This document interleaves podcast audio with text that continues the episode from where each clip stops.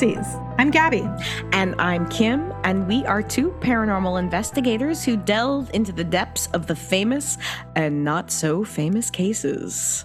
Of Moira, ghosts, legends, and lore with a healthy dose of debunking.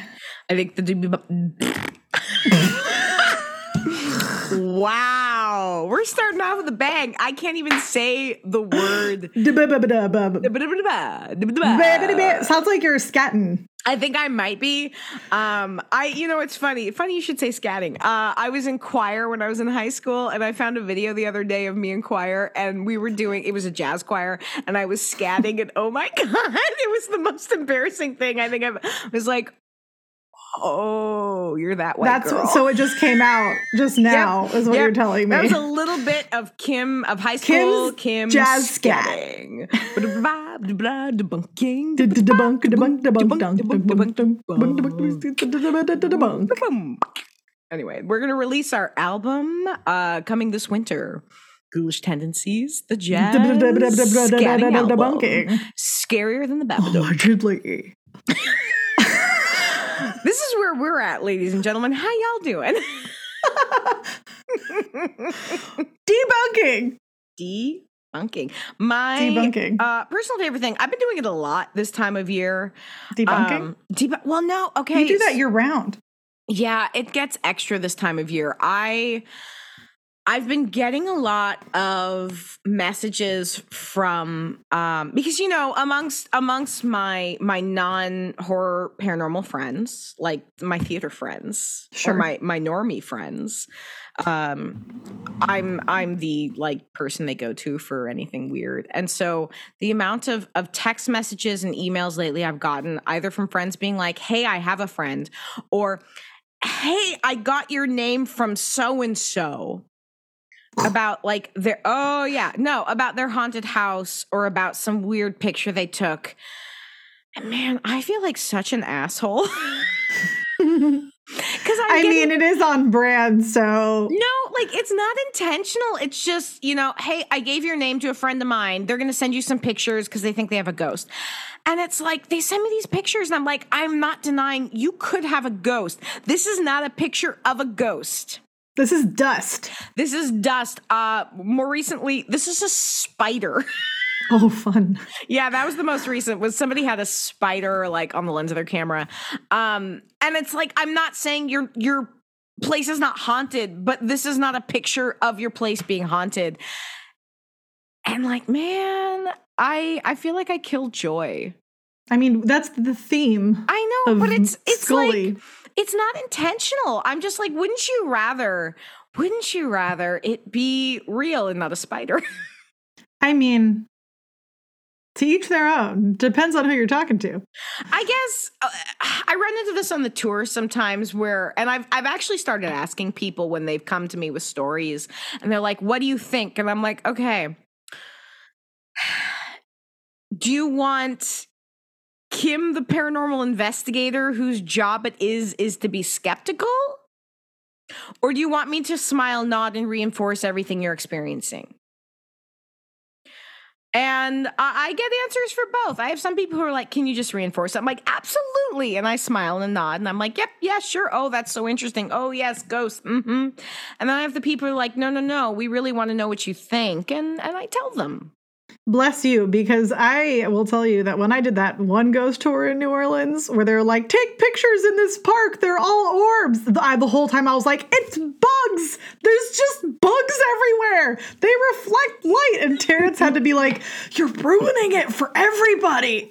Well, but that's, to, like, that's the talking. difference, though. You were there as someone on the tour versus me as someone giving the tour. That's true. But I I would rather as someone on a tour have the person giving the tour not like lie to me about ghosts. Oh no, absolutely. And again, with anything on the tour, I don't. Um, in fact, there's even some of the stories where I've never been able to verify certain details. I'm very upfront about that. We're like, hey, this is a story I'm going to tell you, but it's kind of local lore. Doesn't mean it didn't happen, but I've not been able to find any evidence. It's a lot of allegedlys. It's a lot of allegedlys. Uh, I'm very upfront about that. But when it comes to people sharing their own personal stories, um, when I first started giving tours, the Scully and me could, as I'm sure you've all heard uh, on the podcast, could be kind of an asshole. Uh, Thank you for that. Thank you for that, Gabby. Anytime. Um, Here all day. No, well, okay, but it's it it is hard for me. Let me let me let me put it this way. I struggle and I I have tried to be more open-minded to it. I I struggle as a person who who likes data and facts and evidence. Evidence. I struggle with the idea that somebody would not also want the same. But I appreciate The this- Mulders. uh, well, not just the Mulders, but sometimes the idea of something is really exciting. It's it's where it's like uh, for for because for me it's something like Bigfoot. You know, is there lots of super compelling evidence? Evidence. But do I want to live in a world where Bigfoot exists? Yeah, I do. Duh.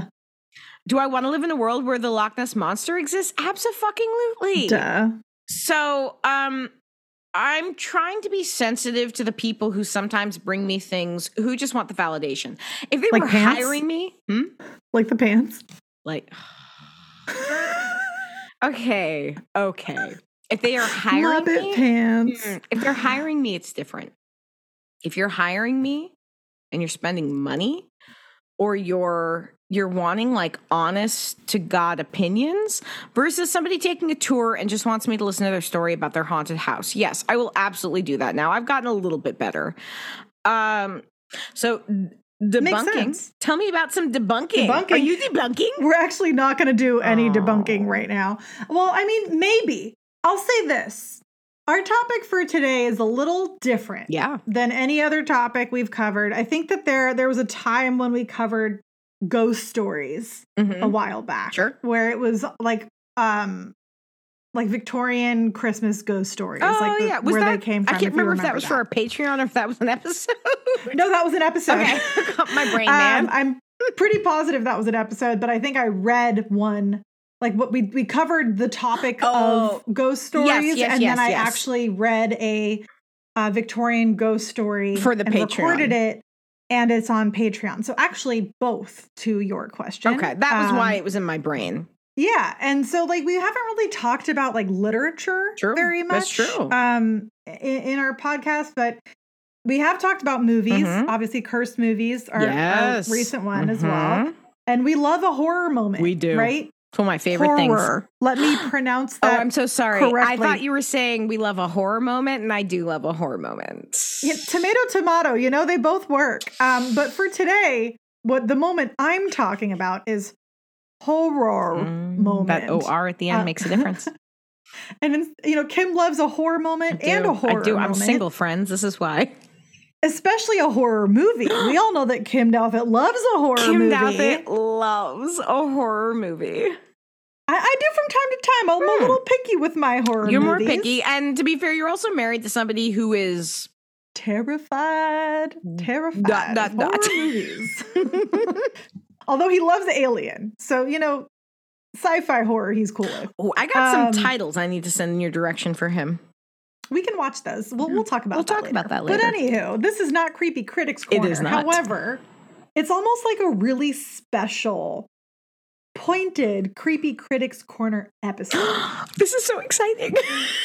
because it's spooky season officially, guys. It And- And that's like. You know what's funny is I don't know how to determine what is and isn't spooky season because for us it's year round. it's year round. Like no, yeah. for everybody else, it's it's for our normal friends out The there who like to listen to us once a year or just you know Put up with us go the through of all the of our episodes during the hol or during the uh, spooky season. Mhm. But even though we recorded it in like March, you know, spooky season Spooky officially. season. So let's gather round and discuss Okay. one of my personal favorites Do that is share. actually both a book Oh. and a movie.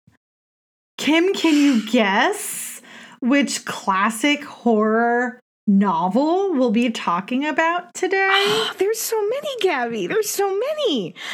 I know. Uh, Dracula. Dracula from our friend Bram Stoker. Bram Um, Stoker. I mean, we we've already talked, I suppose, we kind of talked about Vlad. Everyone's named Vlad, so I didn't want to like, you know, bring him back from the dead. Huh? Huh? but um bum. Uh, But I'm going to bring somebody else back from the dead. We're going to be talking about oh. Frankenstein. no! Yes, you know how I love a Frankenstein. I love a Frankenstein. I Uh, love Frankenstein. Frankenstein is one of the most classic horror novels of all time. Oh, and Mary Shelley. Mary Shelley, the story of Mary Shelley is also, in my opinion, more fascinating than the book of Frankenstein, oh, to be Oh, I honest. she is she is so interesting. Her life is so interesting. and we're going to be talking about it today because, you know, some people know the origin story of Frankenstein really well. Know you mm-hmm. know it very well. I don't know how many of our listeners know it very well, but a lot of people are familiar with how Frankenstein came about. And as someone who studied English and literature in school, uh, this was actually one of my personal favorites for a very long time. And I, Ooh. I know that like we've The talked modern about this- Prometheus. Yes, the modern Prometheus. We've Mhm. talked about this before a lot about female writers. Yeah. Um, during a time where female writers were not really acknowledged or given opportunities Yeah. the way men were. And I think Absolutely. I gravitate to um, authors like that during the time period in which they were writing, especially someone as influential as as Mary Shelley and the what she Mhm. produced and birthed, if you will. what she birthed. Yeah, that's which talking about what she birthed is very interesting. Isn't it interesting? It- it is interesting. is. Well, having said that, this is not a book report. Okay, I will just say this right now. Um, this is rather a dissection Pun Oh. intended uh, of the birth of this literary monster and its mothers, Mary Wol- Wollstonecraft Godwin Shelley's. Mm. Her life that led her to create such a glorious beast. Hmm. So, let's start from the beginning. We're going to go back to some of the history about Mary Shelley. And we're going to start with her parents and her upbringing and see how she got to Frankenstein. So, Regency period time. Mm. Think about, you know, Jane Austen, Bridgerton for our friends who love Netflix and a good puff sleeve and empire waist. I mean, I respect for an Empire Waist, but I also still. will watch the shit out of Bridgerton because I love a period piece. You even know, though I watched the first season. I have not watched the second. Um that's really where I'm ending with that Okay. Well, anyway, that time pretty, period, but it is yes, very time pretty. period. That the Regency period was a, a time all about elegance. It was about socialites. There were there was a lot of grand expectation for how people were to perform and look.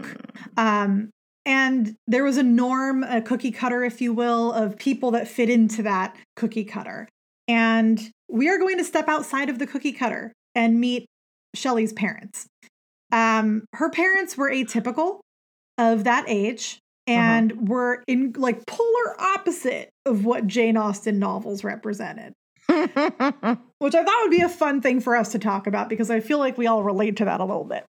Mm. But her parents constantly battled against the status quo of what was expected of people. Mhm. Her mom was named Mary Wollstonecraft. And she also, by the way, this episode's going to be called Everyone's Name Mary uh, because there's lots of Marys Truth. involved in this Hashtag one. Uh, truth. Everyone's name Mary. Um, but her mom, Mary Wollstonecraft, was anti-establishment. She, She was like feminist as fuck, wasn't she? Yeah. Ooh, Yeah. Doggy. Uh-huh. Uh, she it. wrote all about how women should be equal to men and Yeah, how awful Mary. it was that women were not were supposed to be educated but, but be entirely reliant on men to succeed in life and she hated it. Yeah, so do um, I. And so like this was, you know, late 1700s when Mhm. she was like writing about all this stuff. She was a writer. Love it. Love it. And um, she actually uh, wrote about how to raise a baby, which was really kind of ironic oh. Hmm. because uh, she actually never got to raise Mary, her daughter. Um, and because she didn't get to raise her daughter, which we'll get into that in a second, Mary Shelley, her daughter, uh, ironically knew her as a writer more than a mother and would read her materials more frequently than not. Well, because she died. She did. But let's let's rewind. Okay. Rewind really quick because we're going to get to the death but i just wanted to point out that she was such a significant writer that that's how her daughter knew her even though Right. they didn't know each other in life Sure. so let's go to the moment of time where wollstonecraft first met her fellow political radical and future husband uh, william godwin so she found her match in 1791 Ooh. uh, at a London dinner party hosted by the publisher of Thomas Paine's Rights of Man. First of all, the irony of that to me is very funny. Um, so Wollstonecraft and Godwin were, quote, mutually displeased with each other, end quote. Godwin That's later amazing. wrote. Godwin That's wrote amazing. that. love, love. And apparently it was because they were both the smartest people in the room and they could not stop arguing the entire evening. Is this my problem when I go on first dates? Kim, this means that you met your like match, basically, is what it means. But then I got pissed off at them. Well, okay, so that's what happened here when they first met, right? So after they met at this point, um, that was 1791. In 1792, Wollstonecraft wrote Vindication of the Rights of Woman. The next year, in 1793, Godwin published Political Justice. Mm, So they both liked the same kind of stuff, but just butted heads a bit. that's Um, adorable. Now, in 1793, during an affair with the American speculator and diplomat Gilbert Imlay, what a name, uh, That's a great name. right? He sucked though. Uh, Wollstonecraft was pregnant from him. She gave birth to a daughter. She named her Fanny. Uh, and Imlay pretty aban- uh, uh, pretty immediately abandons both of them, which Aw. screw Imlay. Yeah. Imlay Screw you, sucks- Imlay. Imlay sucks You can you can go suck eggs in hell. Goodbye. So Goodbye. after, and actually, this is this is very sad. So I don't want to joke about this part, but um, I know Mary uh, Wollstonecraft was really affected by this, um, and she tried to commit suicide by throwing herself into the Thames River. Oh, Um, but luckily, she was pulled out um, because it was a really busy area. There were a lot of ships going through that area for trade purposes. And someone saw her, pulled her out, and she lived. Glad they did that because if they didn't, Sure. we would not have Frankenstein or Mary Shelley. Um, also, she lived. Yeah. So shortly after that, she is reconnected with her arch nemesis slash uh, lover, now lover, William Godwin. lover. So they become lovers in 1796. Lover. Kim, what does this tell you? that they were having sex. Yes, but it also means that if you got into an argument with someone, maybe you should reconnect with them. Uh Ho- hold on. Which one? Okay. Uh, Wait, no, I'm making a list in my head. Shit, no, seriously? Because I argue with virtually like 90% of the people I meet. speaks volumes. All right. Well, Damn it, you have a long Damn list it. of people to reach out to. So, anywho, the two reconnect. Now, Mary gets pregnant again. Um, they end up getting married right after she gets pregnant for the sake of the baby. Fun fact Sure. neither of them believed in marriage, but they wanted to get married because of the baby.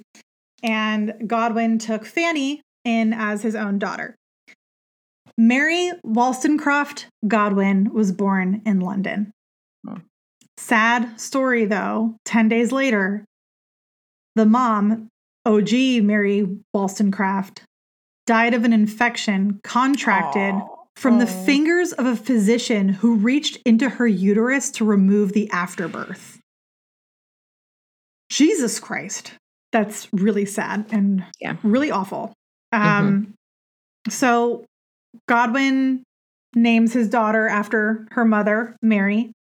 And one of the things that I was reading, and I actually got this really rad article um, about Frankenstein and, and Mary Shelley from the New Yorker. There's an article on there. I'll include it in the, the show notes where I got some really great quotes that I'm going to use for today. But um, they actually hinted that his daughter bore the name of his dead wife as if she could be brought back to life Oh. which is so sad. But also, that could be an assumption. A lot of people Sure. were named Mary. Yeah, was, it was Speaking- a very common name. Yeah. Speaking of very, which- very British. Not only did his wife named Mary die and Mhm. have a daughter named Mary, but the new woman that he chose to marry was also Oh, named. Mary. Everybody's name. Everybody's named Mary. This one was Mary Jane Clairmont. Um, she married Godwin shortly after that, and would actually prove to be a pretty horrible person. Um, she she was an abusive stepmother to Fanny and Mary, unfortunately, Oh. which obviously had some kind of effect on Mary growing up. Young Of Mary, course. Mary Shelley. Yeah. Let me specify. Um, Yeah, because everybody's named Everybody's Mary. named Mary. Um, and Mary Jane Clairmont brought with her to this marriage two children named Charles and Claire. So now there's four kids. So as Mary Shelley was growing up, um, Godwin actually nicknamed her Mercury because of Oh, her energy cute. as a child, which I That's thought was adorable. really cute. Yeah. That's so cute. And I mentioned this earlier, but the way that she remembered her mom was by reading her work. Um, And that's Oh. how that was her only way of really getting to know her mom that wasn't around anymore. And she had left all of these books and writings behind. She actually, Mary Shelley, learned all of her mother's writings by heart by the time she was 10 years old. Oh, It's so sad, but so sweet. it's very sweet. So, of course, a 10 year old is going to be influenced by this uh, feminist writing. And Yeah. uh, like her mother, Mary refused to conform and constantly rebelled. Nice. My She- kind of girl. Uh, amen. She hated domestic pursuits. So, Mm. here's a funny story. Same. So, apparently, if somebody asked Mary Shelley to cook dinner, instead of actually like cooking dinner, she would just grab something, throw it into the oven, and then leave it and go read a book and just would let it burn for whoever was going to find it. This is my girl. So, love that sass of Mary Shelley. So, Mary loved her dad. She would hang out with William Godwin all the time, and he actually had quite the uh, literary and famous circle of friends. He hung out with like Charles Lamb, William Wordsworth, and poet Percy Shelley. Mm, That name might sound familiar. Uh, mildly familiar. just a yes, little mildly. bit. Just a smidge. Wee, a wee bit familiar. So Percy Shelley actually spent a lot of time at Godwin's house in London. Really? Yeah, he would hang out uh, with William Godwin a lot. He actually Oh. was thrown out of Oxford Yeah. for his for his atheism, Uh, and he was uh-huh. disowned by his father. So he kind of saw William Godwin as his like intellectual hero and surrogate father. So he would hang out with him all the time. So of course, while he's hanging out at William Godwin's house, guess who he meets? He meets Mary, Mary Shelley, his Mary Shelley. future wife. And he met her when he was 20 years old and she oh, was babies. 15 Oh, babies. and it was 1812. I mean, more acceptable in 1812 than it is today. Well, there's a lot of things that are unacceptable about this story and just like also to me wild that like the knowing that it was the regency period and that there Sure. were these like high expectations of social life and like women to act a certain way and Sure. all of that. Uh-huh. Some of the debauchery that happened within this story is wild. I like debauchery. Debauchery is fun. For example, Percy Shelley, when he Mhm. met Mary when he was Mhm. 20, was actually already married. Bitch, no. Not only was he already married, he was married to a woman who was pregnant with their second child Ooh, that's not cool, man. Cool. when he started to pursue Mary. So, all right, I immediately think Percy Shelley, not the coolest of dudes, but whatever. We're not here for my opinion. Um, maybe we are. I don't know. We'll see. Um, but Percy and Mary Godwin uh, spent their time together passionately reading their works of her parents while reclining on Wollstonecraft's grave, her mother's grave, at the St. Pancras churchyard. Okay, hold up a sec. Because, like, okay, I don't know, Gabby, if you were like me in high school, like, I definitely recall there was a period of time where me and my high school friends would like go to cemeteries and Ouija board. Oh, I totally did that. Yeah, absolutely. Uh, but like reclining on our parents' grave. It gets better. We have a quote from Mary Shelley's diary. Quote, Go to the tomb and read, she wrote in her diary. Go with Shelley to the courtyard. End quote. But apparently, they were doing more than just reading. And I'm using air quotes with reading because she was pregnant when she ran away with him, girl fleeing her father's house in the middle of the night, along with her stepsister, Claire Clairmont. It's a great name, Right? Just really repetitive. Claire. Claire. Who made that choice? Um, Eh, men. men, true. Apparently, they wouldn't just sit around and read. That's, I guess, what the kids are calling it these days. Uh, but yeah, somebody got pregnant on that grave. So, all right, setting the stage very early on. Um, so, of course, Mary's dad is pissed. He does not approve of this relationship due to the fact that Percy is already married and expecting another child. That's just bad. He's disappointed in Percy. He's Bad mad at his daughter. And it caused a huge rift in his relationship with Mary, unfortunately. Now, Mary was probably swooning over Percy because he was such an intellectual writer and a bad boy, if you will. Bad boys, bad boys. What you gonna do? What you gonna do when they come for you? Ooh, Kim Douthit, everyone. Uh, so not only was he expelled from Oxford, like I mentioned previously, but he also apparently tried to convince his first wife to share herself with his best friend in an open marriage. Uh, so he was Polly before Polly was popular. Apparently, and then similarly, Percy also tried to get Fanny, Mary's sister, to elope with him and Mary, but she like was like, uh-uh, not doing that. Okay. Yeah, so he clearly is, I don't know, just really, really doing his own thing. So in 1814, Percy Shelley and Mary end up eloping in Europe. They go to Switzerland, they go to Germany, they go to Italy, they go all around. Enter a friend of his, Lord Byron. Lord Byron. Kim, tell me what you know about Lord Byron. Uh Lord Byron, man. Um well, he was a poet. Yep. Uh and his writing, for those of you who've never read any of his poetry, well, he he's considered by at least in literature circles, like is one of the greatest English poets ever. Um still. Like I first read his stuff, I think probably as an undergrad. Mhm. I read some of his his poetry. Uh it's it's a weird to say it's hot because it's kind of hot. Okay, but it's really funny that you say that because to know context about Lord Byron is the Yeah. best part. So, um, Byron Right. was not the best influence, I will just say, as a human to Mary or Claire.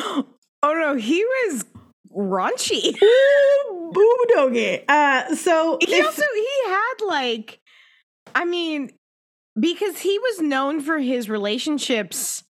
Period. Like across the board, men, women, relationships. anyone, his sister. Yeah. So- no, he he liked the sex. He did like the sex. He actually, I, I wrote, he indulged his passions. That's just the fancier way of saying that. But it included incest, which was sleeping with his half mm. sister. And Incest is not best. incest is definitely not best. But he also, like, had a ton of kids and he abandoned all of them. Like, truly had Yeah. all these different affairs with women and had a ton of kids from them. And then Well, because he was having Abandoned all of the sex. Oh, yes. Um, and I love this. I found this as a quote. One of his lovers described Byron as, quote, mad, bad, and dangerous to know, end quote. But like, I mean, because he was like from a a wee little lad, he was kind of the player. Oh, for sure. He also just like had some wild times. If you want to like have a fun time, Debauchery. research We research Lord debauchery. Byron. Yeah, debauchery. That this is where the debauchery really starts to come to fruition, if you will. So, of course, he's friends with uh, Percy Shelley. Of course he is. Uh, and so, in uh, the spring of 1816, Byron left England because he was fleeing the scandal of apparently his wife and daughter left him when she found out that he had slept with his sister, and it was a whole ordeal. But like, like, you do. there were also so many other people. like it wasn't just that. So he he tries to leave England to avoid drama. He goes to Geneva, and specifically he goes to the Villa Di- Diodati at Lake Geneva in Switzerland.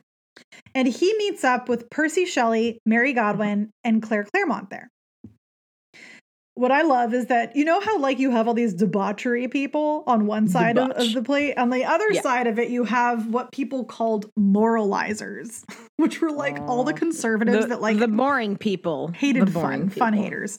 Um, so the moralizers called this group of people the League of Incest. Nice. what a name! Also, that sounds like a great band name, um, but also just really questionable. Um, now, here's some fun historical facts. I didn't know this until I researched this, but 1816 was actually called "quote the year without summer," Yeah, and it was yeah, yeah. Uh, due to climate abnormalities due to volcanic eruptions. there was say the, vol- the volcano. Yeah. Yeah, of Mount Tambora. Uh, it actually Yeah. prevented sunlight from getting through, which was a literal and figurative dark period for Yeah, Mary. it was literally sunlight didn't get there. There's I, I at a creepy creepy corner a million years ago. I actually recommended. I think I talked about the American Murder Song, and part of what they talk about is the year without summer. Like a bunch of their music is about uh 1816, the year without summer. I remember you talking about that now. Look at that full circle. ballads, man. Murder ballads. Love a murder Fucking ballad. Awesome. Well, man, I'm on the I'm on dropping the f bomb this evening. I love it. apparently, it's because So- I'm not helming the episodes. That's totally fine. So what what I think is really funny is that apparently they had all these like outdoor activities planned, but it was too cold Yeah. and dark to do them. because it was winter. because it was winter year round. Um, they were there for actually a pretty long time, like from spring through summer. And I guess they just kept waiting for it to get nice out, and it never Like, did. Is it summer yet? Is it summer yet? No, you're Is just in the Pacific yet? Northwest. Oh. Um, wah. Womp, womp, womp. So, um, due to the weather, they remained inside and had to keep themselves entertained. Ooh. So, by summer, Clairmont was pregnant by Byron. Yeah, there it is. I know how this entertainment works. air quotes entertained. Um, and so Byron apparently got bored after that. He didn't have anybody else to impregnate because Mary was with Percy, and you know they had their thing going on. Mhm. Um, so to spice things up, Byron decided to read ghost stories from the Phantasma Oriana, which is a sinister German anthology. Fun fact. I need to read this. I know. Look it up. you had me Um, at sinister. right? And so it was kind of like a classic ghost story setting. And I feel like Nice. you hear this story about how all this stuff came to fruition um, in lots of historical references or podcasts or whatever shows you watch about, yeah, anything. um, about horror, like ghost stories, as you read it Yeah. around a fire, right? When it's dark and cold and stormy. And so that's exactly what they were doing. And after um, they were reading these ghost stories, Byron then challenged everyone to write a ghost story scarier than those that they were reading. So Byron writes about vampire legends, which I love, but also like, okay, Byron.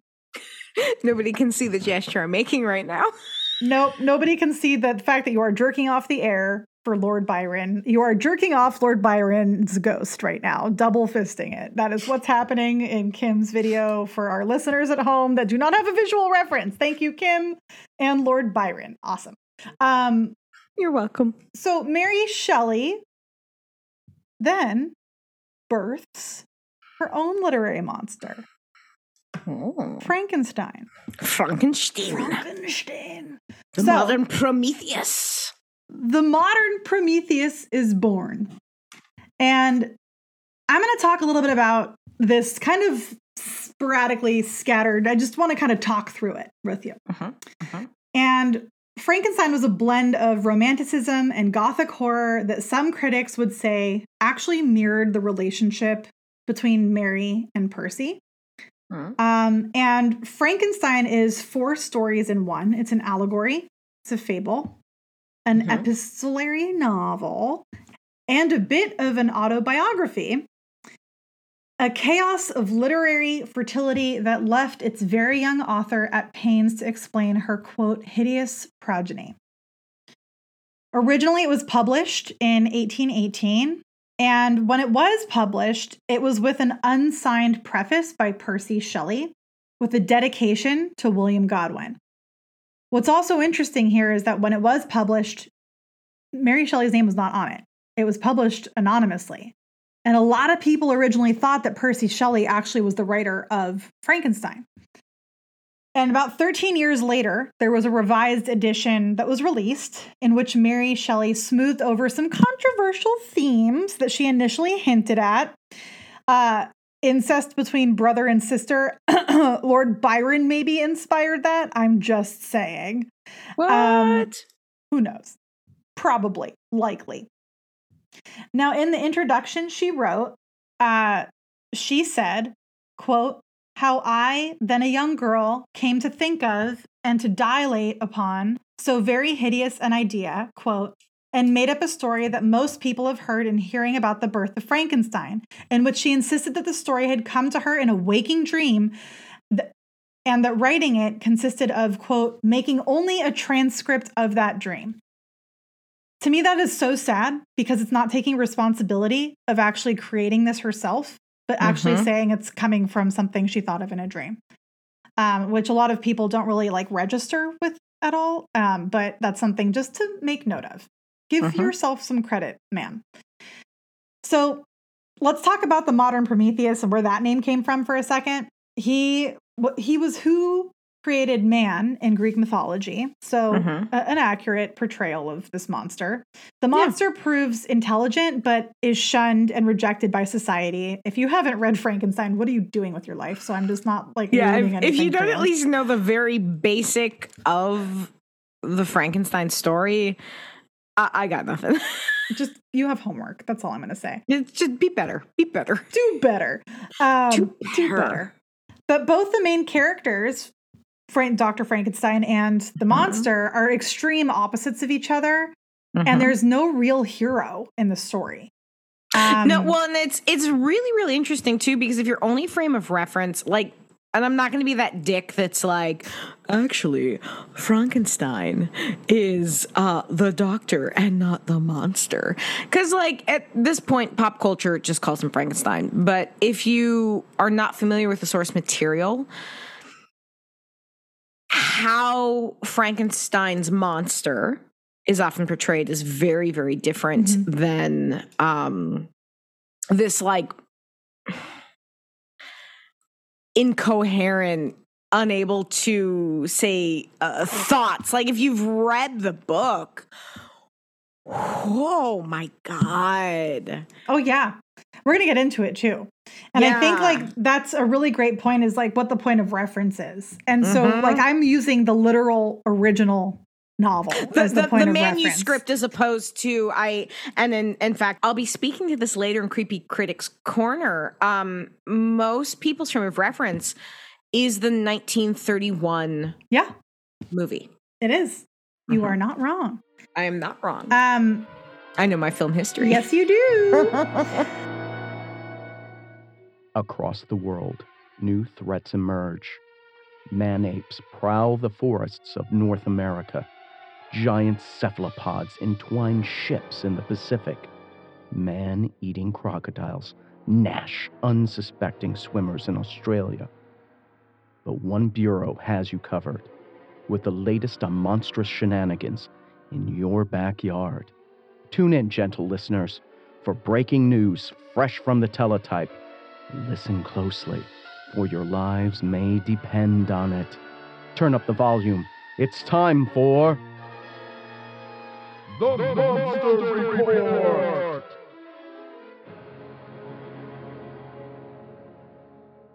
the story is an elemental battle between good and evil, and there's Yeah. a lot of struggle that happens within it. And so Uh-huh. when this was published, it was an instant hit.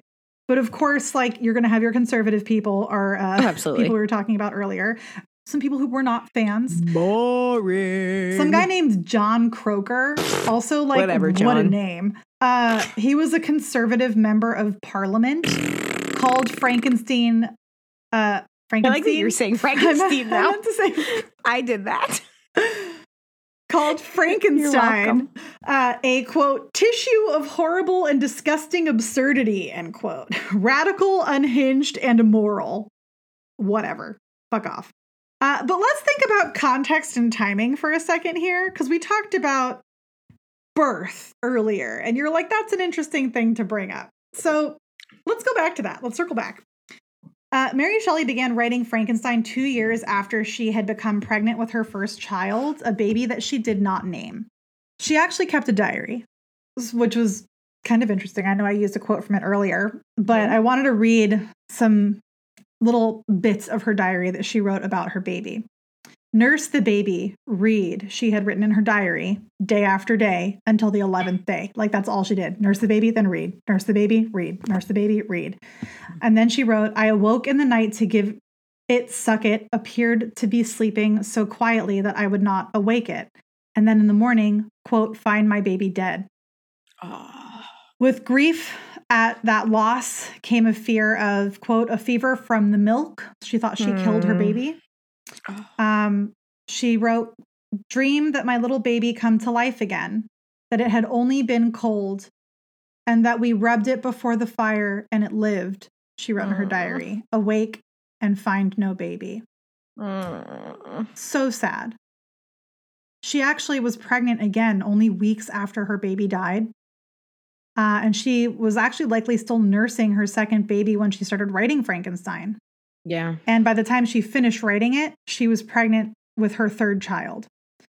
Um, clearly, there was a lot of stress of tragic events in her life that inspired the narrative of, you know, Frankenstein in general. Um, we'll hold that thought on, on the babies for a second. I'm going to come back to that. But the death of her mother, which was caused by her birth, essentially, um, left Mary feeling horribly guilty, even though she's not the one who caused, you know, the infection that happened within her mother. But Sure. had the birth not happened, she would probably would not have died that way. Right. Um, her half sister Fanny committed suicide. Um, and it was just as her short story of Frankenstein, because it started off as a short story, just as she was starting to complete the short story, that's when Fanny um, took her life. Mm. Uh, shortly after that, Percy's wife, who he was originally married to when he met Mary, drowned herself in the Serpentine Lake. Oh shit. Um, Mary felt responsible for this uh, because she took Percy away from her to begin with, and she was pregnant with Percy's child uh, when Mm. Mary started to get together with uh, Percy. So after Percy's wife died, Mary married Percy, and she kept her mother's maiden name. It was not. Sure. Uh, she didn't keep Godwin. She just kept Mary Wollstonecraft Shelley. Mm. So going back to her own kids, she actually lost three children. The first one Mm. was unnamed. That's the one that I was talking about with the diary. Right. Mm-hmm. Mm-hmm. After that, uh, she had Clara, who was born in 1818, right before her novel was published. Mm. Um, and then her son William died the next year from malaria. Oh. She also suffered multiple miscarriages. So she was pregnant mm. a lot. That's rough. One That's of the so hard. it's so so hard. Like I can't even imagine processing all of that, especially during the time when like medicine was the way it was back then. Yeah. Mm. Um, one of the miscarriages that she had was so severe that she almost died of bleeding uh, Yeah. that only stopped when her husband made her sit on ice. Oh. Mm. Muriel Spark wrote a biography about Shelley. It was published in 1951 and on the Mhm. 100th uh, anniversary of her death, actually. Mhm. Uh, Spark worked closely with Shelley's diaries, the ones that we were talking about, and she actually paid extra attention to eight years of almost constant pregnancy and loss.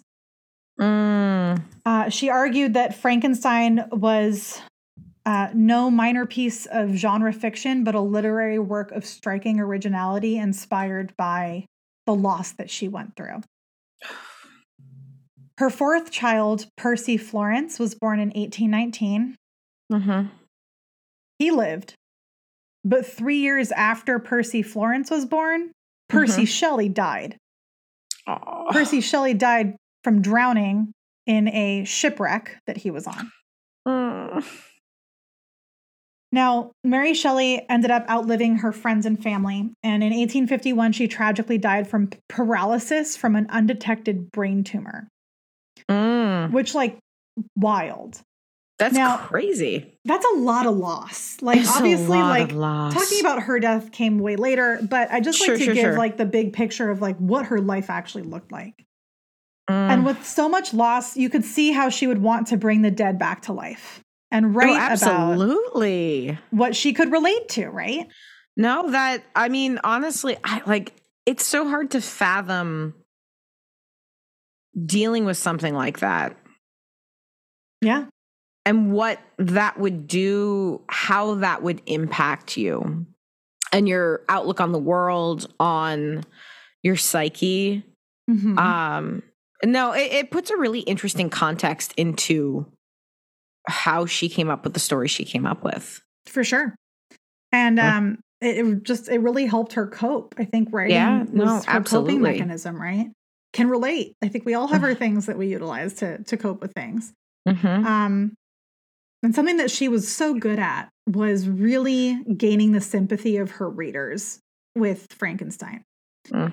Um, she really gained sympathy from Frankenstein to the creature, even when it came to the murders that the creature did.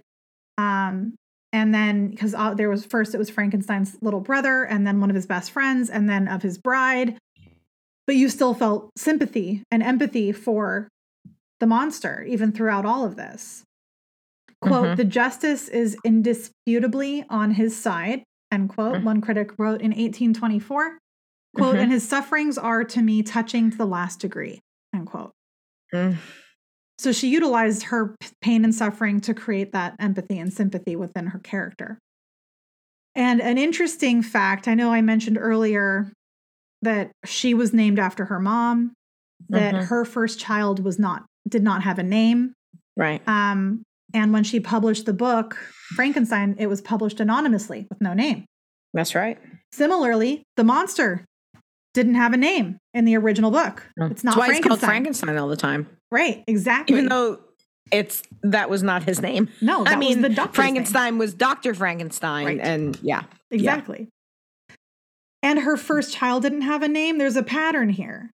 Mhm. And actually, in the first theatrical production of Frankenstein, it was staged in London in 1823.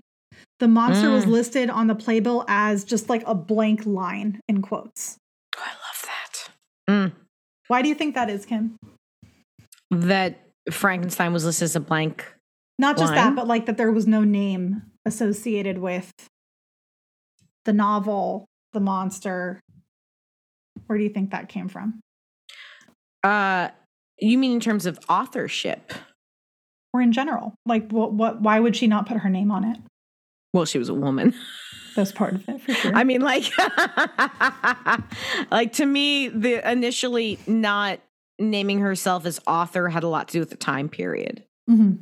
Um, she wasn't writing romances. She wasn't writing, No. you know, like we we spoke about Bridgerton as like jokingly, but you know, Jane Austen would be the the contemporary I would think of. Yeah. Um, and Jane Austen was, and again, not without some controversy around her, but like she wrote romances. Women writing science fiction, women writing horror was not. They didn't. No, they didn't.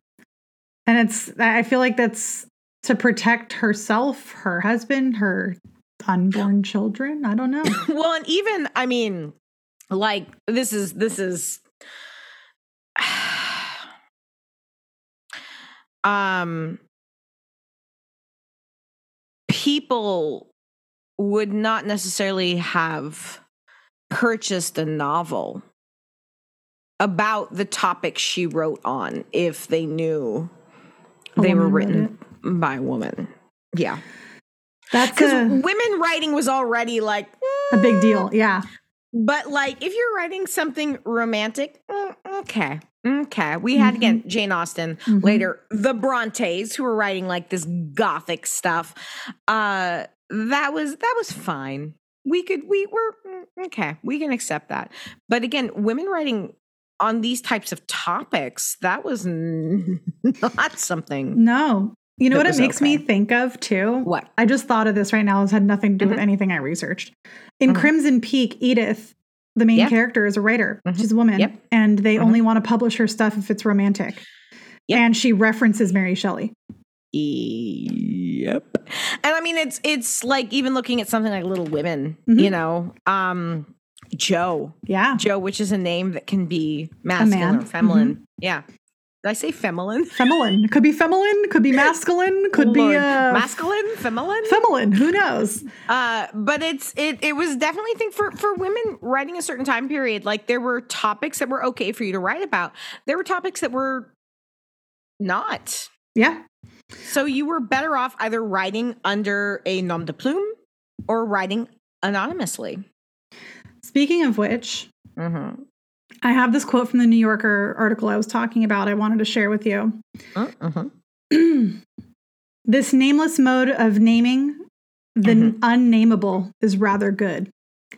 Shelley remarked on the creature's theatrical billing. She herself had no name of her own. Like the creature pieced together from cadavers collected by Victor Frankenstein, her name was an assemblage of parts. The name her mother, the feminist Mary Wollstonecraft, stitched to that of her father, the philosopher William Godwin, grafted onto that of her husband, the poet Percy Shelley, as if Mary Wollstonecraft Godwin Shelley were the sum of her relations, bone of their bone, and flesh of their flesh, if not the milk of her mother's milk, since her mother had died 11 days after her giving birth, mainly too sick to give suck, awoke and found no mother. End quote. Well, okay. So what's interesting about that is, and again, this is this is delving back into some of the literature classes I took in undergrad, which was one or two years ago. Why are you laughing at that? It's like, no, that's not accurate. so well, to be fair, I also have a master's degree. Um, yeah. Uh, so I I recall it was probably the last time I like went in depth on Mary Shelley too. Um, talking about that when specifically the the the monster not being given a name hmm that Frankenstein's own realization upon creating it was that um it was a mistake. hmm It was something he should not have done and that this very idea of um like w- that that that behind is like not wanting to give a name to something that you regret. Mm, Um that's interesting. even though it's it's alive it's here it's in front of you um but you cannot and and because it's alive and right here in front of you and you cannot like stop it now that it's alive but you don't want to have it here and so naming it gives it ownership it gives it identity it gives it a presence in the world as long as something remains unnamed There's no emotional connection to something that's unnamed, also. no which is which is very human too Right. like and and i think you know it might kind of sound silly but the way we name plants the way we name anything anything you put a name to you connect to giving it a name gives it personality gives it Mhm. identity Yeah, like we Keeping- Spooky, the puppy. Me- yeah, no, no, no. It's true. Like we name animals, but but to to counter that, okay, this might, and I apologize for being that guy. Um, I've been a vegetarian since I was a teenager, and I don't fucking care if you eat meat or not. That's I'm not one of those vegetarians. I'm not a vegan. Huh. yeah, even vegetarians judge vegans. Whatever. Um, Disclaimer: That was Kim, not me. I don't judge vegans. Uh, but no, no, no, no. But my point is, and and it's something that I I brought up with a few friends of mine who are really really big on like you know rights for animals and and um I have a friend who is like she's a dog trainer and she gets really funny about anything having to do with dogs and abusing dogs and dog fighting and dog rings and whatever. She's a meat eater. And I may have gotten her real mad at me once because I was like, listen, I hear you and I think all this stuff is atrocious, but also you don't feel the same way when we're talking about cows or pigs or chickens or, you know, like they're they're nothing to her. They're nameless. They don't exist. But a dog has a name. A dog is a pet. A dog has an identity that we connect to. hmm A cow does not. Unless you've named the cow, in which case, again, once you've named something, it becomes real. It becomes a personality. Well, as soon like- as you put a name to something, Yeah. it exists beyond a a you know like rats. You you exterminate rats, but as soon as you name a rat, you're connected to it. Giving something a name gives it something beyond. Do you know what I'm trying to say? Yes, it, it gives Yes. it it gives it an emotional connection. That's what I was saying. you you emotionally Yeah. connect to something. You put person even if there's not personality there. And I say this, I name the rats in Pioneer Square. well, it and I know- exists because it, it exist exists, to me. and yeah, and I think Mhm. that's a great and they point. become bigger. They become more. Well, once also, I've named it. you can identify it too. yes, And I think that's one of the things that I was also reading about that I thought was so interesting is that um, apparently a mid 20th century critic wrote that Shelley's wife knew um, the eerie charms of the morbid, the occult, and the scientifically bizarre. Go her. that was my Love that. in high school. Um, and apparently, because of that, she only utilized other people's ideas, is what this person was saying. And so, I know. Um, yeah, so, did Shakespeare. Whatever. but no one's going to criticize him because he's a man. Um, but basically, it was saying that, you know, the idea of the author as a vessel for ideas of other people, like she took Sure. her ideas from her husband and her dad and her mom's writings and just put them together into the monster, basically.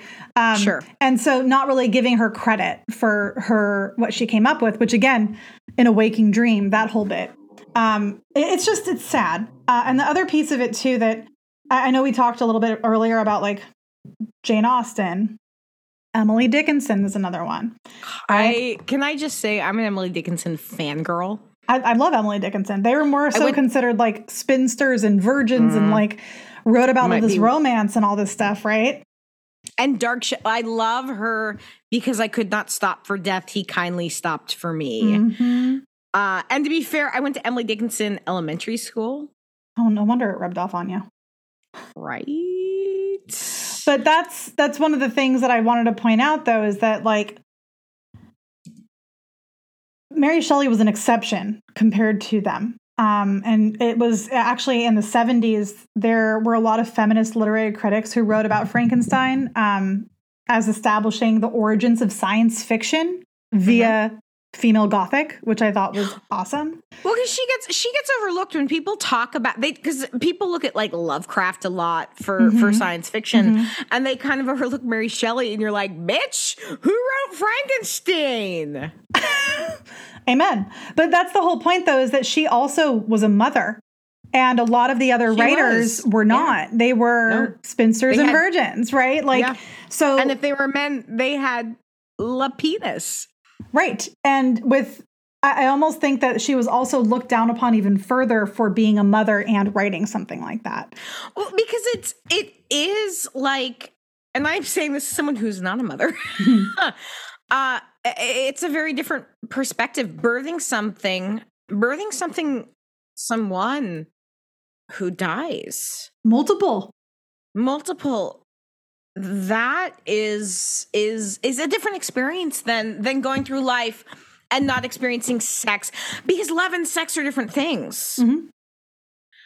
Uh and that's good. That's brilliant. Like we want these different perspectives. It shouldn't be a competition. It shouldn't be something where we're like, well, this person was this and this person was this. No. It's like, no, no, no. Like this was an amazing perspective. She wrote this thing because she had a different look on life. And that's brilliant. And this person wrote this thing and this was their outlook on life. And that's brilliant. Why do we have to put specifically women writers? Because nobody talks this way No about one- male no, writers. They don't. No one says this dude got his dick wet and this dude didn't. or this dude liked vagina and this dude liked not vagina. Nobody says that. Except me. I just said it. Kim Douthit said it. Kim Boom. everyone. But but do you know what I mean? Like we talk about this this specifically in regards to women writers, and it it makes me so mad because we we pit women against each other. Mhm. And why do we do that? We don't do that with men. There can be more than one talented woman. A hundred percent. There can be more than one talented woman writer. Why does it have to come down to these s- stupid things? Sorry, that was just, I just went off on a rant and I didn't mean to. No, it's like, fine. It's valid. It's honestly, it, it points out like what type of interpretations are out there. And, you know, I'm curious to see who is writing them. Are they men or women? You know, and that's something else to consider.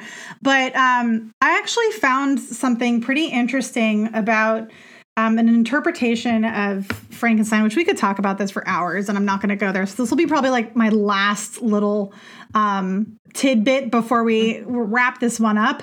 Um, but apparently, some people interpret Frankenstein as a debate over abolition. Have you heard about this? Uh, vaguely, I recall, I think there was an article I remember reading. So I thought this was this. so interesting because I'd never seen this before and I've studied this a lot. Um, the revolution in the novel itself is actually not the French Revolution, but the one in Haiti, apparently. Um, Oh, that's fascinating. it could be, right? This is an interpretation.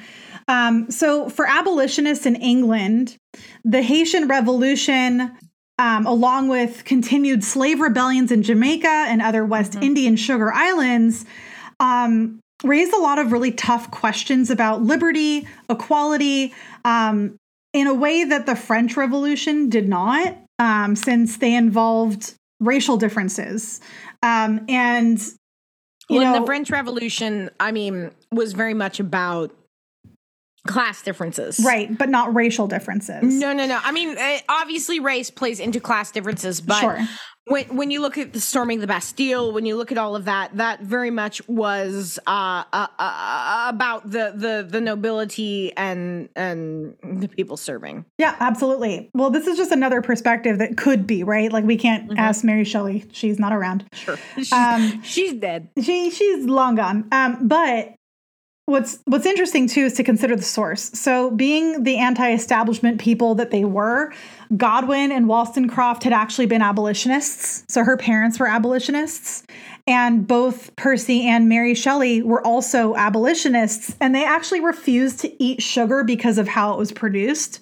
Which I thought was nuts and also like so cool and interesting. Um, so the depiction of the monster himself actually has racial implications and can be interpreted as such. Um, and by the 1850s, Frankenstein's monster actually regularly appeared in American political cartoons as a nearly naked black man.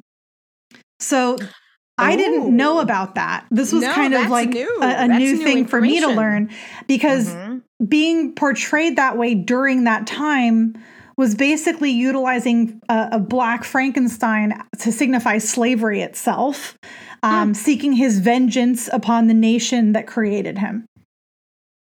So I thought that was a really interesting interpretation. Um, I, I didn't realize that, you know, Mary Shelley and her family were abolitionists. I think that's awesome. That's amazing. Um, yeah. And it makes me actually like like her even more, even though I already really liked her a lot. a pretty hardcore fangirl. yeah. Yeah. And so I don't know. I just thought that was a really interesting tidbit that I hadn't heard before, and I wasn't sure if you'd heard about that either. I and and I mean, I I'm not gonna lie. It's it's It's been a minute.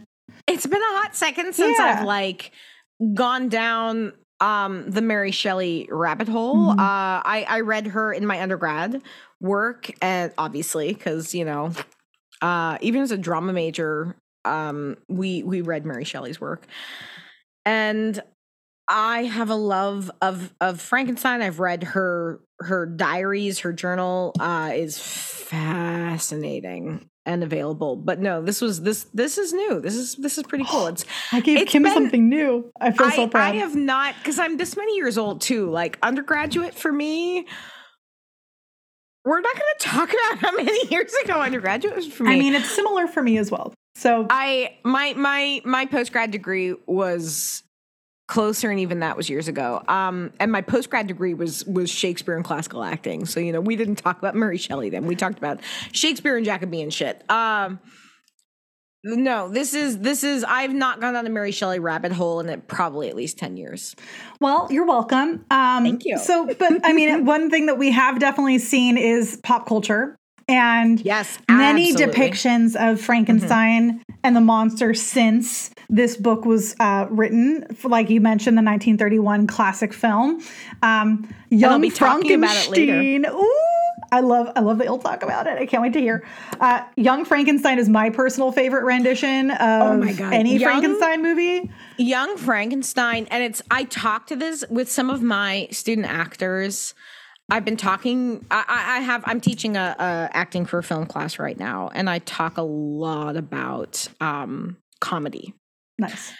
and the difference, the different types of comedy. And I I I've referenced um, Gene Wilder as a comic actor. I love him. Gene Wilder and Lucille Ball is the two I keep being like, if you don't know these names, and I realize these are older names, but you should understand the reference. So look them up. It blows my mind that people wouldn't know those names. It makes me feel very old. to be to be fair, these are like, you know, 15, 16 year know, but still, the internet exists, guys. Well, and Kim exists, and part of my job, part of what I look at right now when I'm teaching film classes, when I'm teaching acting classes, is hey, y'all, it might be the year 2022, but I'm going to talk about some older artists you should know. And so I feel like part of my job is introducing these subjects. bless you, bless you. Uh, another one of my favorites is Frankenweenie. Oh, Frankenweenie! it's such a cute one.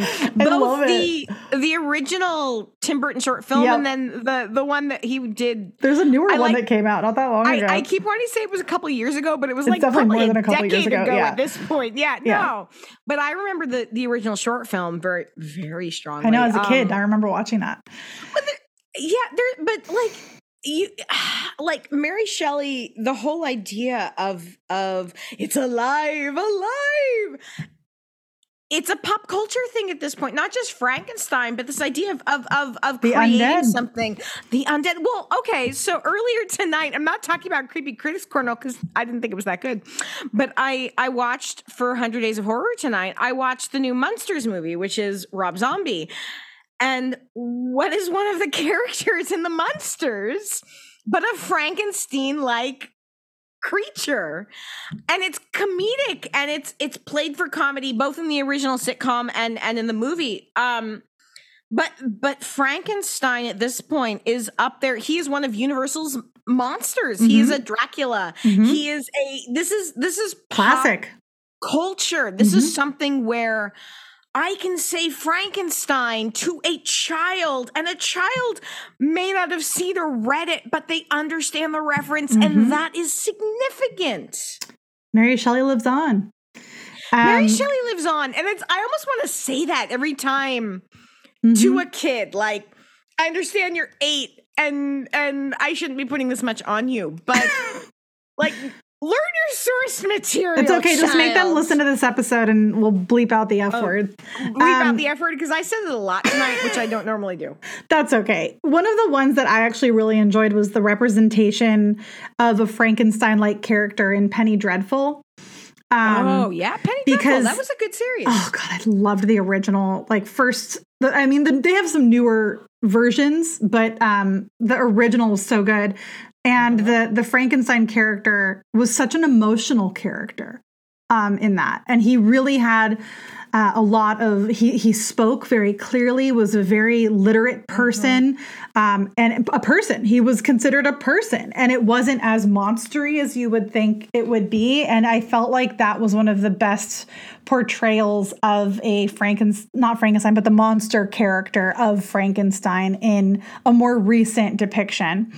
Um, do you have a particular favorite Frankenstein depiction?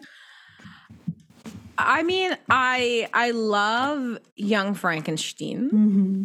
Uh, that is absolutely favorite. I I will say, and this isn't what I was going to talk about in Creepy Critics Corner, but I will say the the Bride of Frankenstein, Mm-hmm. um, which uh, was was a 1935 film. It, the the original Frankenstein was 1931. Bride of Frankenstein was 1935.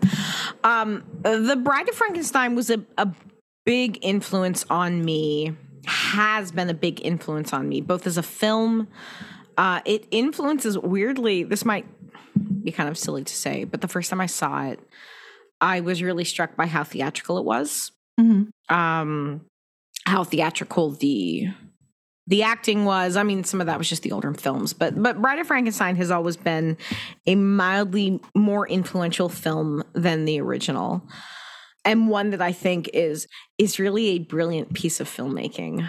Um the frankenstein movies from a film standpoint are really really interesting. And i will say kenneth branagh's frankenstein is a more accurate adaptation of the novel Mm-hmm. than I mean like the 1931 version which is is excruciatingly influential from a filmmaking standpoint and from a, a- a pop culture standpoint. But his 1994 Kenneth Branagh's 1994 Mary Shelley's Frankenstein there's a reason it's called Mary, Shelley's, Frankenstein. Yeah. because and this was part oh yeah this was so this was when there was a period in the 90s this is when francis ford coppola's dracula came out. There was this whole kind of revival of some of these monster stories and these classic horror stories that were influential from a literature standpoint as well as later as a filmmaking standpoint I love that. I love that so much. So basically, overall, uh, hope we did Mary Shelley justice uh, with with this one. But I, I think you know it's a very sad background story about Mary Mhm. Shelley and what she went through, and um, she her life was riddled with tragedy, and she was able to take that and transform it into the sum of the monster's parts of uh, the monster of Frankenstein. And now, because of her trauma and tragedy, we have this forever character that will evolve and either be dramatic, comedic, what have you, but a presence in our pop culture forever, in my opinion. Um, but really grateful for her and her sass and mm-hmm. Maybe the next time somebody asks me to cook something, I might just throw something in the oven, walk away, and read a book uh, and hope that they figure out that it's burning. You know, like it's a true inspiration that was Mary Shelley. And this brings us to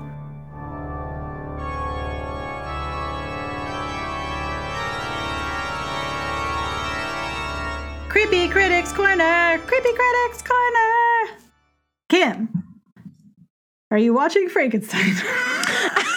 I'm watching a lot of things, Gabby. Um, okay, so this is a long story short for this first thing, which is Frankenstein.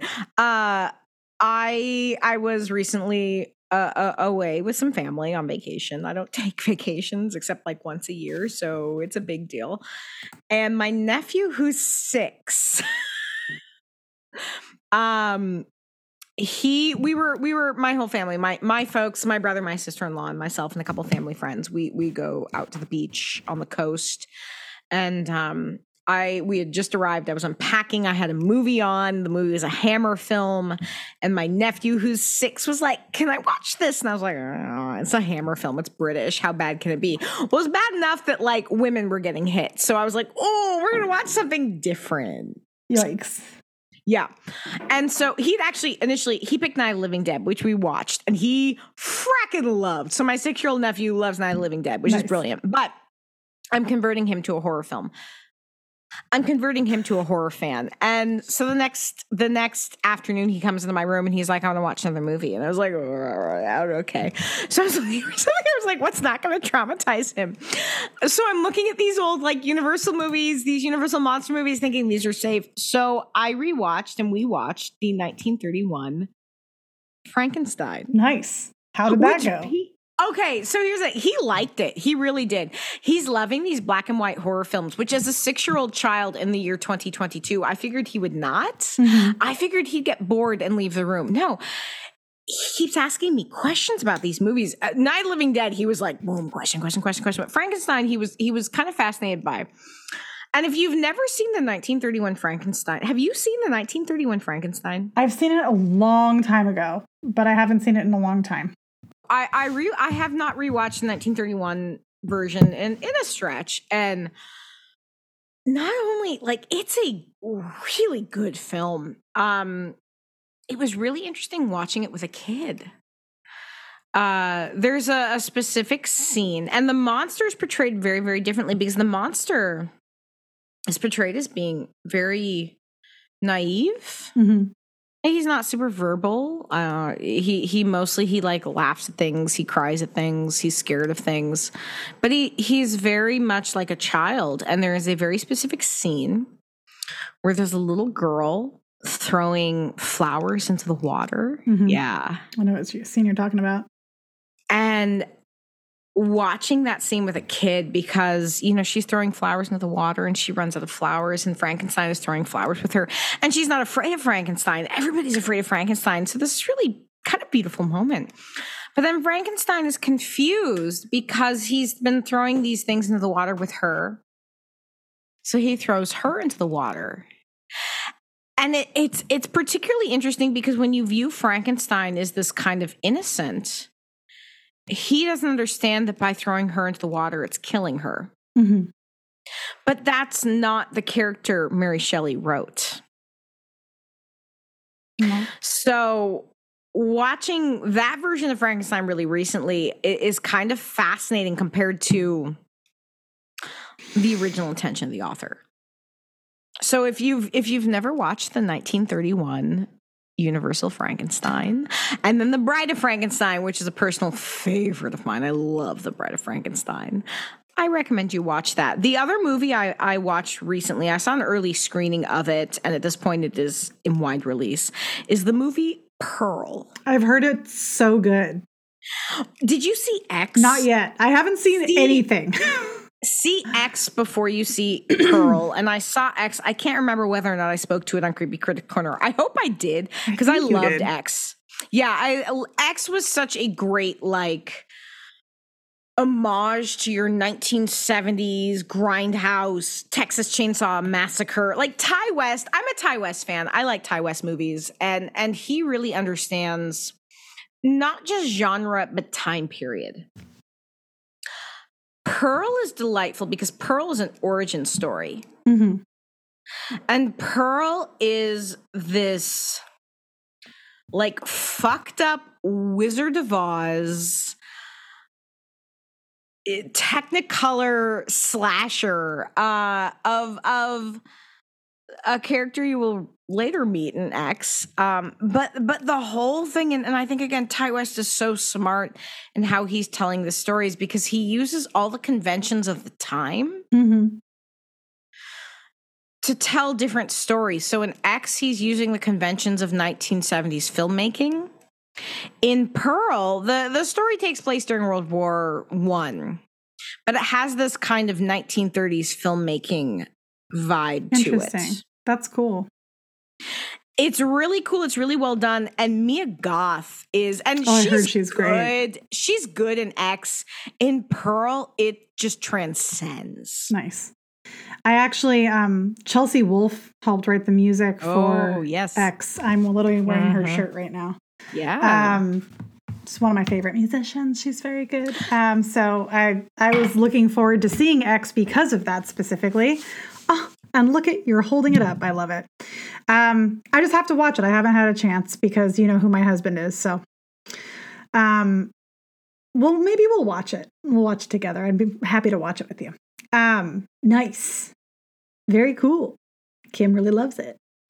Uh, very nice. Thank you for the extended Creepy Critics Corner on Frankenstein. so, our whole episode's basically a Creepy Critics Corner and then an actual Creepy Critics Corner of it. So, that was perfect.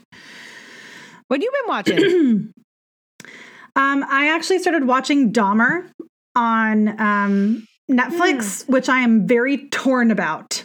Um, and I am torn because of what we talk about every time we talk about serial killers. fre- frequently. Um, Kim's very strong feelings about a lot of different things. about glamorizing serial killers and not giving credit or the celebrity of yeah exactly and and and not just not giving credit but like not speaking to the victims um i actually was reading something recently uh, someone posted something somewhere i don't remember where it was but about how like one of the victims siblings was quoted directly in the show Oh, Um, the speech. yeah. Have you seen? I haven't the gotten actual, there yet. I haven't watched all of it yet because I've only seen the first two episodes and I haven't gotten through everything, so I'm not quite there. But just to see what this sibling of the victim said really put a bad taste in my mouth.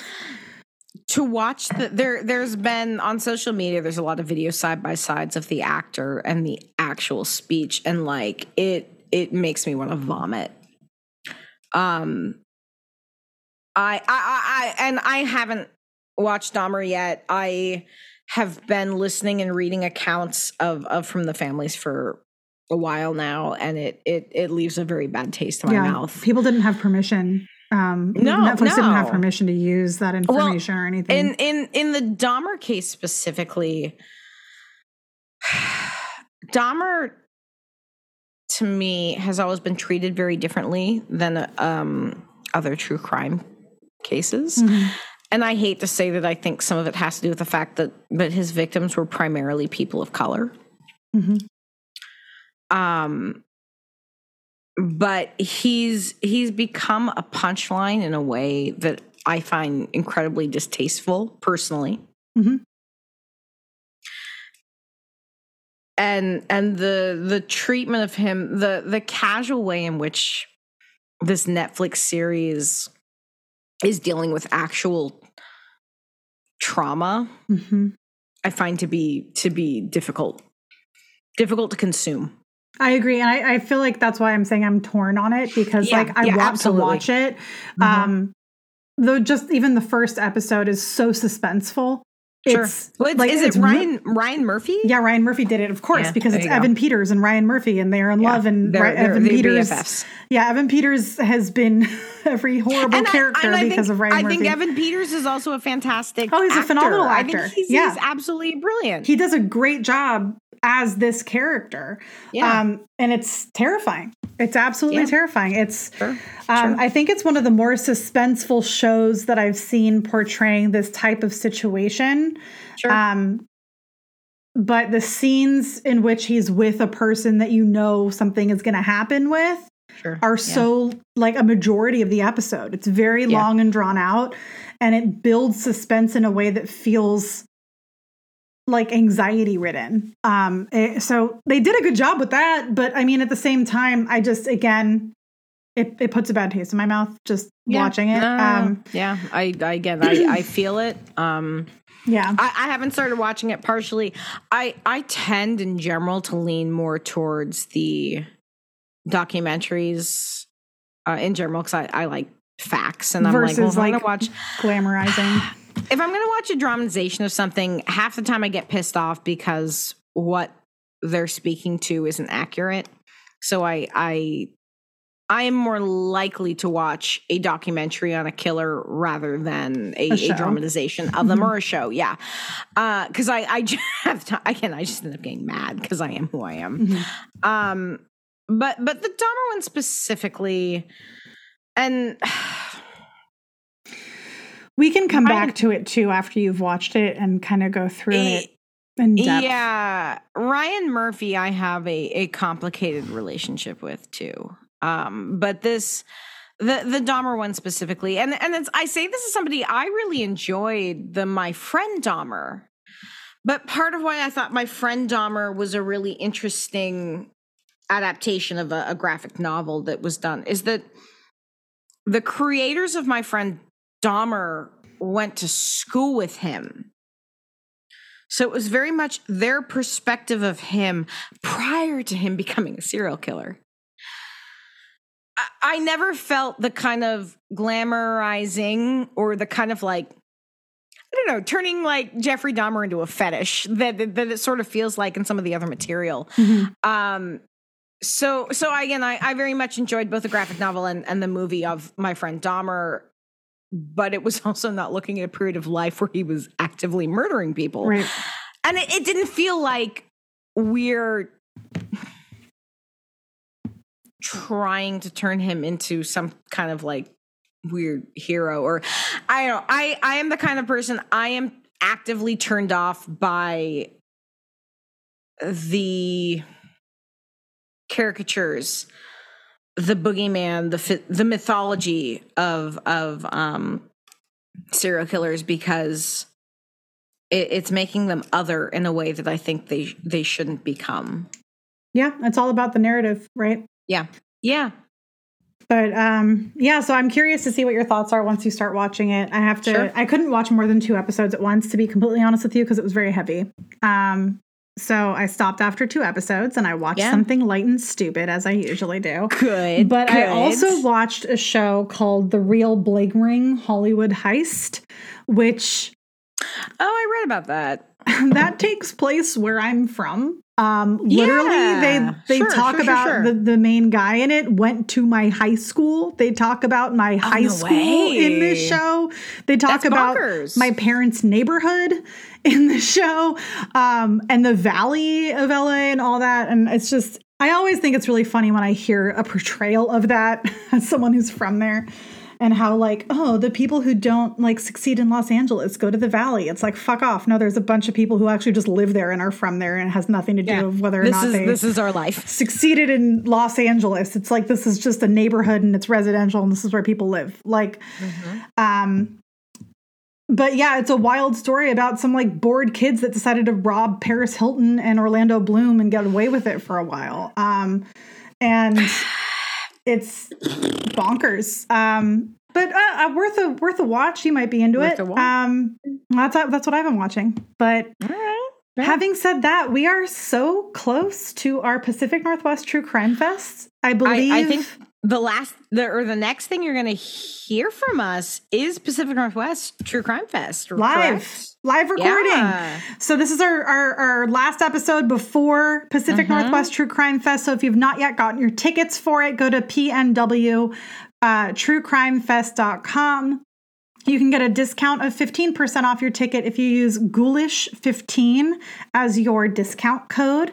So come join us on October 8th at uh, Pacific Northwest True Crime Fest. Mhm. Um, and for those of you who know this already or don't know, we love your support. So please uh, head on over to Apple Podcasts, Spotify, wherever you'd like to leave a review or a rating. We totally appreciate it. We also have a Patreon, which we've mentioned a couple of times, with some goodies on there and some tidbits for you to listen to as well. And if you like what we do, let us know. We love to hear it. Um, find us anywhere on social medias with Ghoulish Tendencies Podcast. Thank you for listening and stay.